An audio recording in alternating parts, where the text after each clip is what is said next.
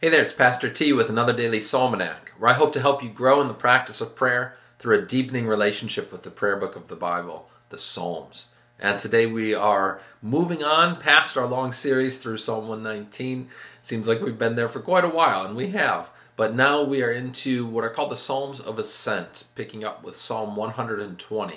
I invite you to follow along in your own Bible at home or to listen as I read. In my distress I called to the Lord, and he answered me. Deliver me, O Lord, from lying lips, from a deceitful tongue. What shall be given to you, and what more shall be done to you, you deceitful tongue?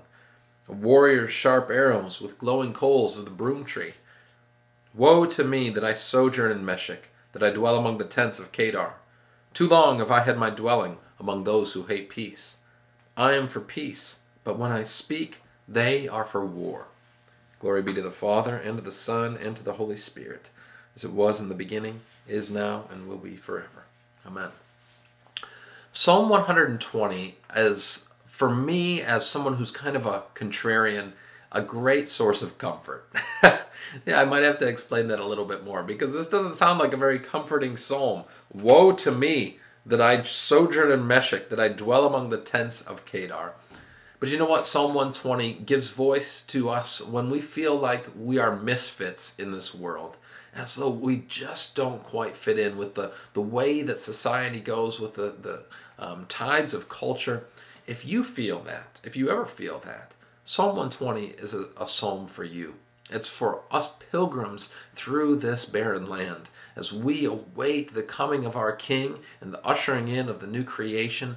We can't help but have this sense that we are sojourners and aliens in this life, for indeed we are.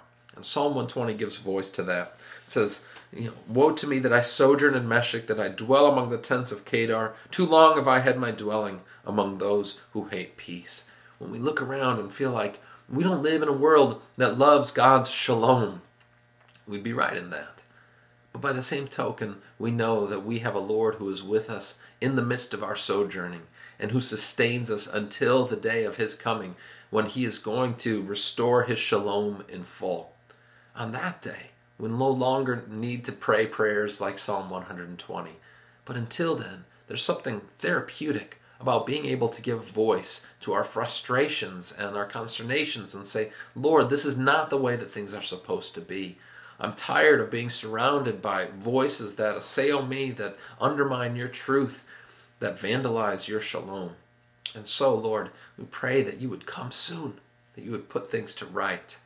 Psalm 120 doesn't give the solution, but it gives voice to the problem, and it keeps alive those flame of hope and faith within our hearts so that we can long and look forward to the coming of our King.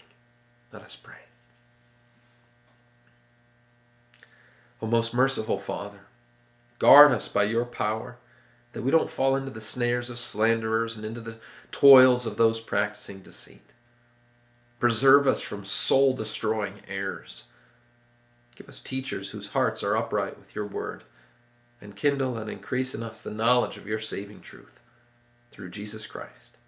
Amen. Now may you go forth this day as a sojourner and stranger in this world, looking forward to the city that has foundations, the kingdom that is to come. Go in his peace. Amen.